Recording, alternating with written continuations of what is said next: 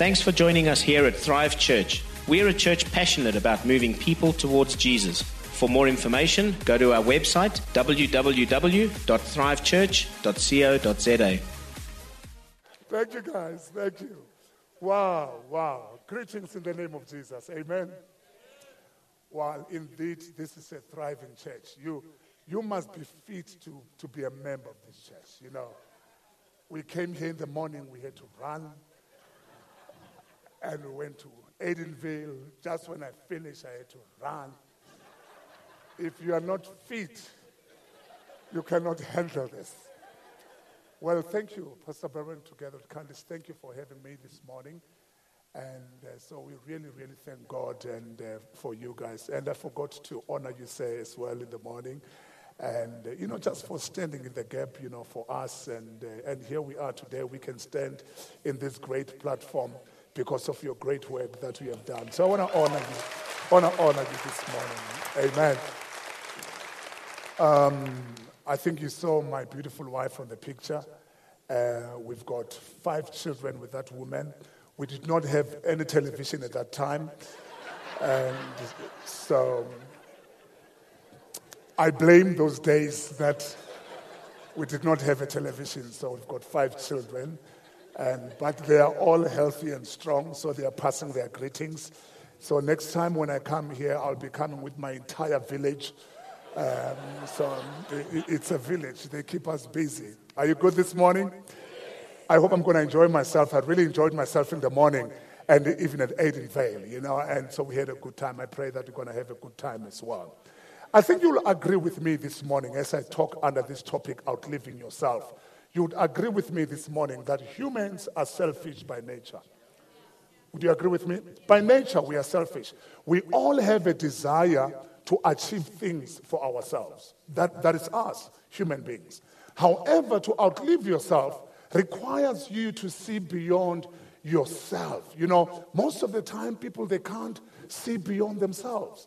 It's like we put ourselves in a bottle. We can't see beyond ourselves. No wonder why we can't outlive ourselves. Outliving ourselves is more than a single action. It's a life worth living. Probably you're asking, what is it, you know, or outliving? What does that has to do with me? But look at the definition of outliving yourself. If you may write this, will actually benefit you. Outliving yourself simply means to live longer than yourself. I love that. Live longer than yourself. And not only that, is to give something that's lasting. Most of the time, people, they just want to give services and run away. You know, we just want to close the deal. And then as long as I've got my money, I don't want to come back and render services. It's the culture we're living in now. You know, outliving yourself simply means to continue to exist longer than your life. You are no more, but you continue to exist. You know, as a pastor, you know, also pastoring and interacting with people in the township, you know, what breaks my heart is when I read the obituaries. You know, they are so stressing, most of them. You know, and one of the obituaries will say he was born in this year, he had children, and he died. Really? You were just born to have children and die, and then you are forgotten. I strongly believe life is bigger than that. And when you continue to look at the definition, it simply says to have a purpose that will last beyond your death. To make things better for generations to come. That is outliving yourself. You are no more. But people, they continue to benefit from your works and your impact that you have made in the society. Don't just be born and die and be forgotten and without bringing any color. Look at the last 2. Grab these ones. Outliving yourself simply means refusing to accept the status quo by constantly breaking through limitations. Because life will always give you limitations. But it is your role and your responsibility to keep on breaking them. You know, it's not going to be easy, but you must keep on keeping on. And not only that, the final one, it simply means stepping beyond the impossible borders and making a difference. That is what we're talking about. Now, my sermon, this sermon was inspired by the story of this young girl by the name of Taylor Storch. Taylor Storch, age 14, lived her life with joy and brought happiness to all who knew her.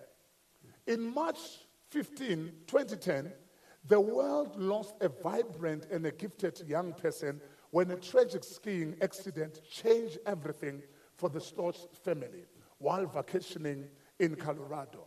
Listen to this story. After Taylor's parents were told that Taylor would not survive, they made a choice, a prayerful choice. They knew their daughter, would want. What did they do? Her parents, Todd and Tara, agreed to let Taylor give the gift of life through organ donation. Please don't worry about this. I'm not here to ask you to donate your organs. I'm just telling you the story. Although their grief was so painful, immeasurable, the Storch family has been transformed by the hope and happiness that have been restored to other families whose loved ones have been saved by Taylor's organs. And this is what happens with her organ. Taylor's organs went to a number of different people in need. Look at this. Her heart was given to a 39-year-old mother of two in Arizona. And then her pancreas and one kidney to a 49-year-old husband and father in Colorado. And her other kidney to a 33-year-old man in Colorado. Her corneas and liver changed to other lives in other parts of the country. Taylor's Gift Foundation was created to honor Taylor's many talents and gifts, and especially her ultimate gift, listen to that, life for others. How's that?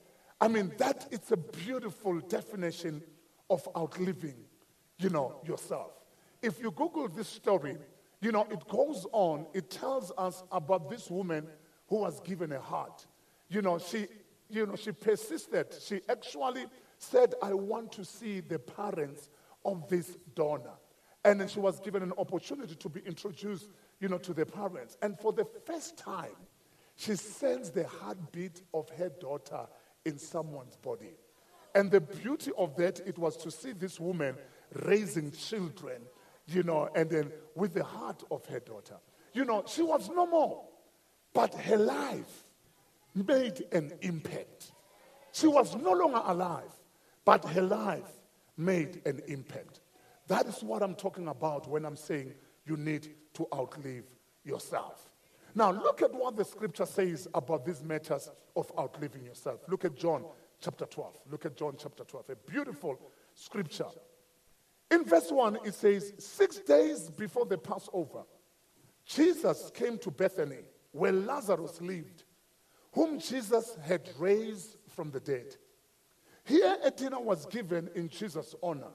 Now, I want you to see three characters here. It says, Martha served, while Lazarus was among those reclining at the table with him. Then verse 3 says, then Mary took about a pint of pure nard, an expensive perfume. She poured it on Jesus' feet and wiped his feet with her hair. And the house was filled with the fragrance of the perfume. Three different characters. You've got Martha, who decided to cook without Jesus asking her to cook. She just assumed that Jesus was hungry. Nobody told her that Jesus was hungry. Well, Martha, at least she has done something in the house. But you've got a guy that I can't even understand, who was just resurrected a day ago, Lazarus. Instead of jumping that Jesus has come into the house. And the guy, he's chilling with Jesus. He's just having a good time. And I look at that picture. It's like a beautiful picture of the churches of today. You've got guys, the Lord has done so much for them. has done so much for them. They were dead and they are now resurrected. They've got life. But you know what they are doing? They are chilling in the presence of the Lord. They are taking it so cool, like just Lazarus. Look at the person next to you and say, I hope it's not you.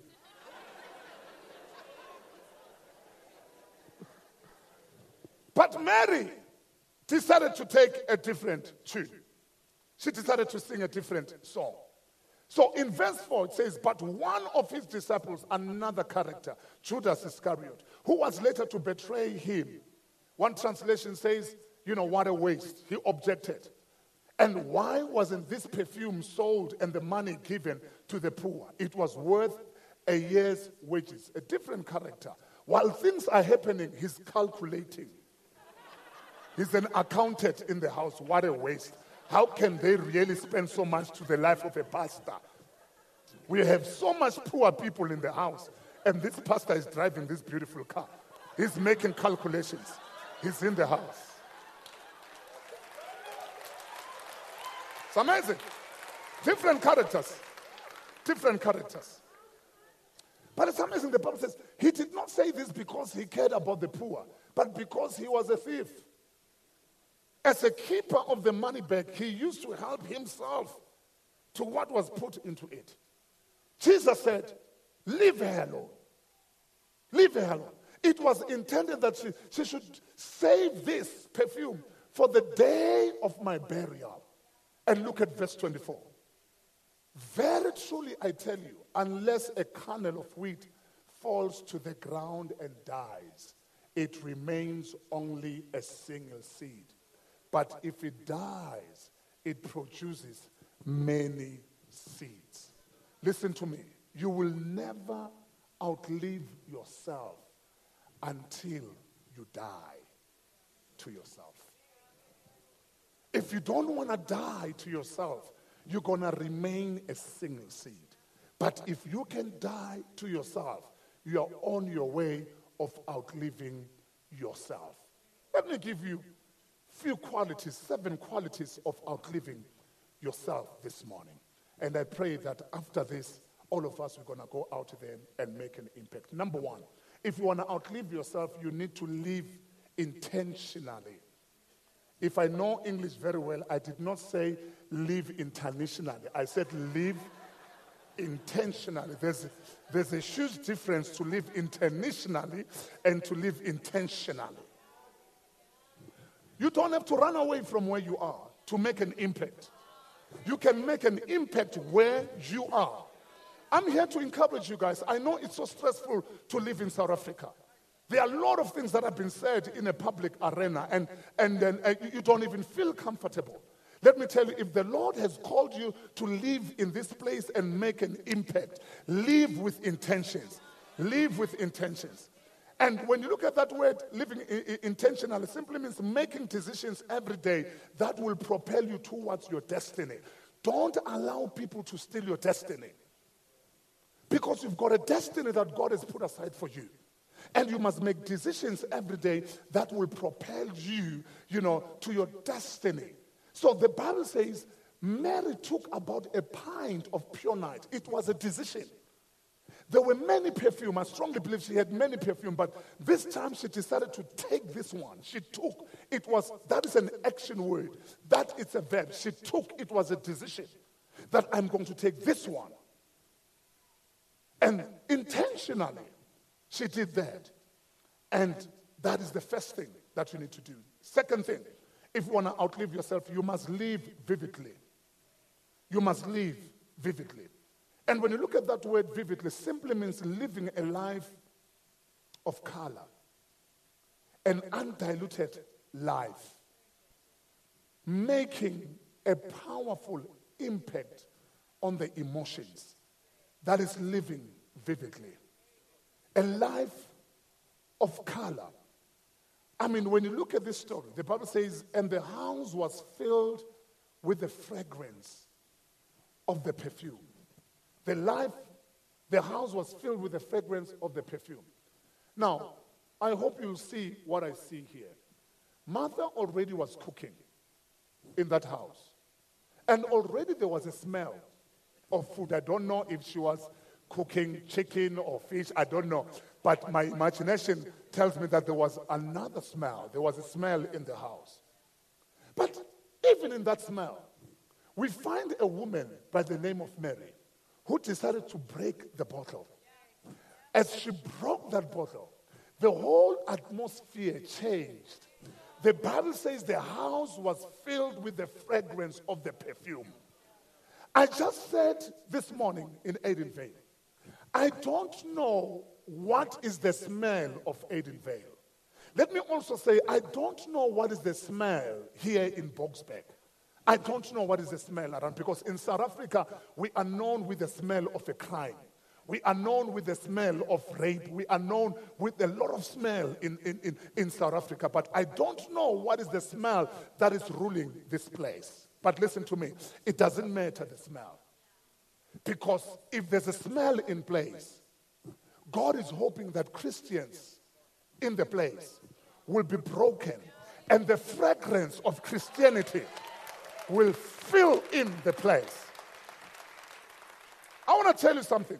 You know why the smell of crime and rape and all this smell continues to smell in our community? It is because Christians, they are hiding in a bottle that I call church. They are not broken. We are inside the church and we are hiding. Our smell cannot go out until we are broken and allow the smell to go out and all these things. It is a shame that we are known as a Christian country, but the crime and the things that are happening in this country, they are so worse. It is because we are hiding. It's time for us to outlive ourselves. Number three, live forgivingly. Live forgivingly. Very important. Live forgivingly. You will never outlive yourself until you choose to forgive. You will never outlive yourself until you choose to forgive. 11 years ago, we lost our baby boy. My brother, my eldest brother, had 3 boys. My second brother had 2 boys. I mean, 2 girls. I had 2 girls. So in my Tabulous family, it was only girls. And after a prayer, God blessed us with a boy, with a baby boy. And unfortunately, 4 days later, the boy died. And let me tell you, it was the mistakes of the doctors. Painful experience in my life. And living in South Africa, the doctor is a white doctor. The manager of the hospital is a black manager. He comes to me and says, you know what, this is a negligence of the doctor. Sue him and we'll support you. I'm a pastor. I'm a child of God. I said, well, I'll pray about it. Let me speak to the person who has been carrying the baby, which it was my wife. I said, you know what? This is what is happening, and then what are we going to do about it? And my wife said, well, as much as this guy, they've calculated 12 million rand and all that, you know, if I begin to build a house with that money, if I buy a car and somebody says to us, how did you manage to build this house and all that? And what are you going to say to them? My wife said, I don't need a cent of that. There's no one in his sober mind who can just decide to kill your baby. This person is a doctor. Things just happened. And then let's just accept and forgive. We said, we're not gonna take this matter. We forgive this man. That's it. Let me tell you how I wish I had the photos. A year later, we were blessed with twins, 2 boys. 2 boys.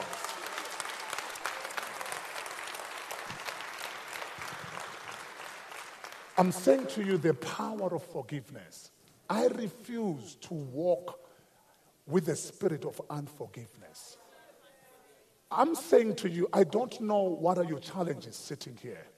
I don't know the pains that people have caused you.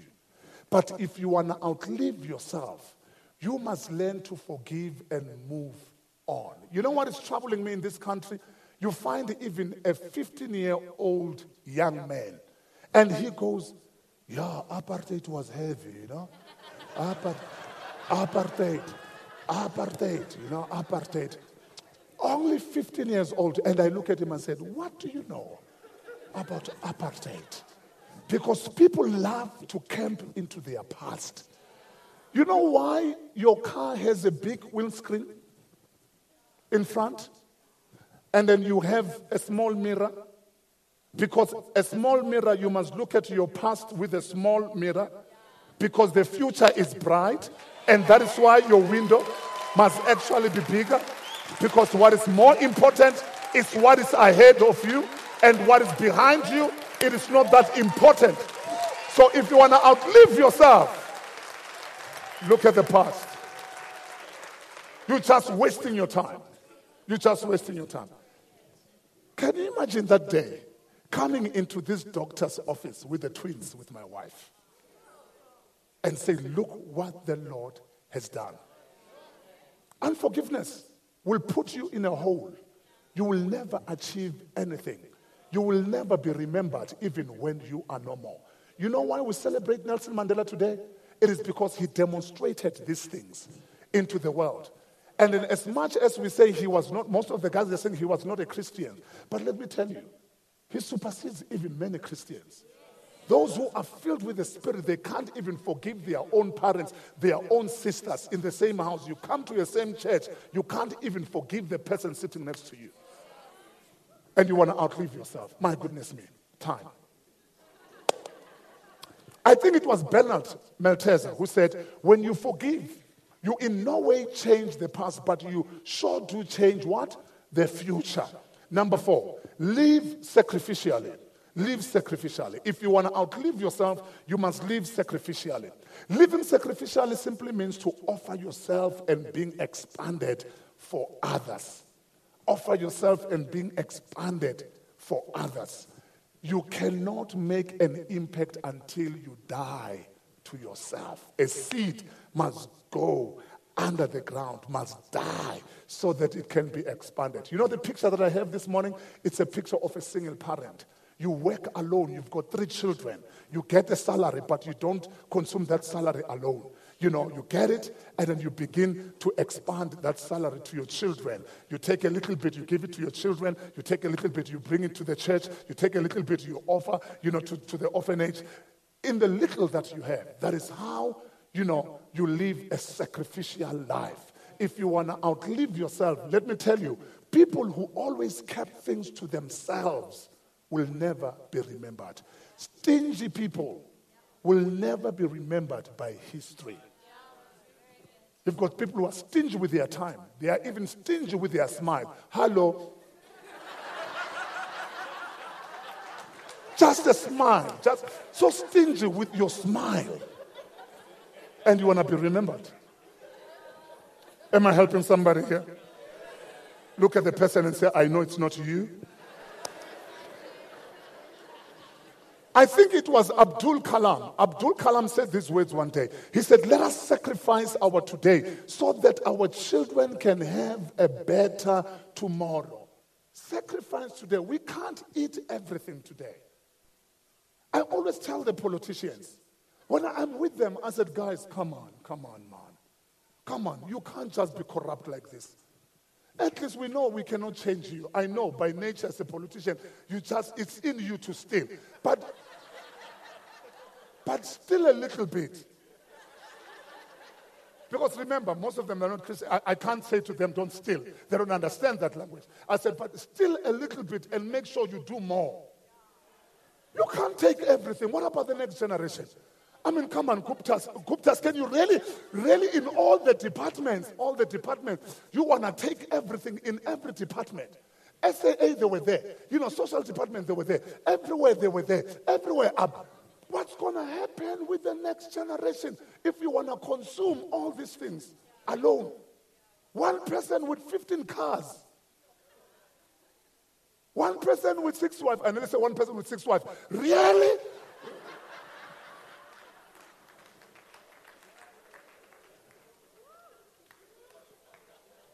Think about tomorrow. Am I helping somebody here? It's all about outliving yourself. Guys, if you can't outlive yourself and think about the next generation, you're not going to be remembered. And number 5, live generously. Live generously. Give today to get a better tomorrow. You need to give today a better tomorrow. Today you are enjoying my ministry. You are enjoying my ministry. But most of you don't know my background. At the age of 10, I ran away from home. Age of 10. And for 5 years, I was in the streets of Johannesburg, smoking glue, dacha, taking benzene, and that was my life. I was living a life of a hobo for 5 years. Until a woman discovered me and said, I want to take you back home. And I'm going to mentor you. I'm going to sponsor you. I'm going to take you to school. I'm going to pay, school fees for you.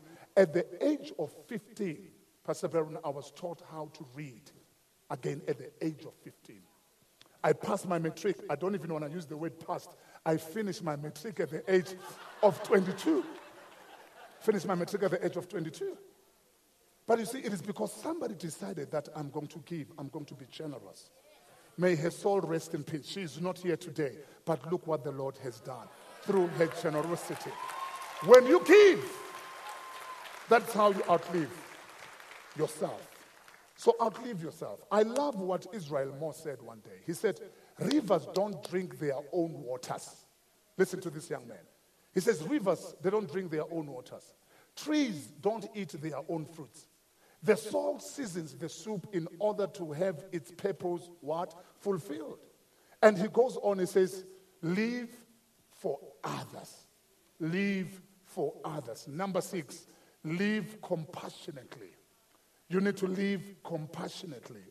Compassion is the act of going out of your way to help others. You go all out of your way to help others. That is compassion. Listen to what Martin Luther King Jr. said one day. He said, true compassion is more than flinging a coin to a beggar. He says, it comes to see that an edifice which produces beggars needs restructuring. He says, it is not enough just to give a beggar a coin. Because over the years, I have realized people will do that so that they don't feel bad. We just want to quiet, the thing that is bothering us. And we give away that coin. That is not compassion. I speak from experience. Because when you give that young man that coin, you know what you're doing? You are actually empowering him to buy more glue.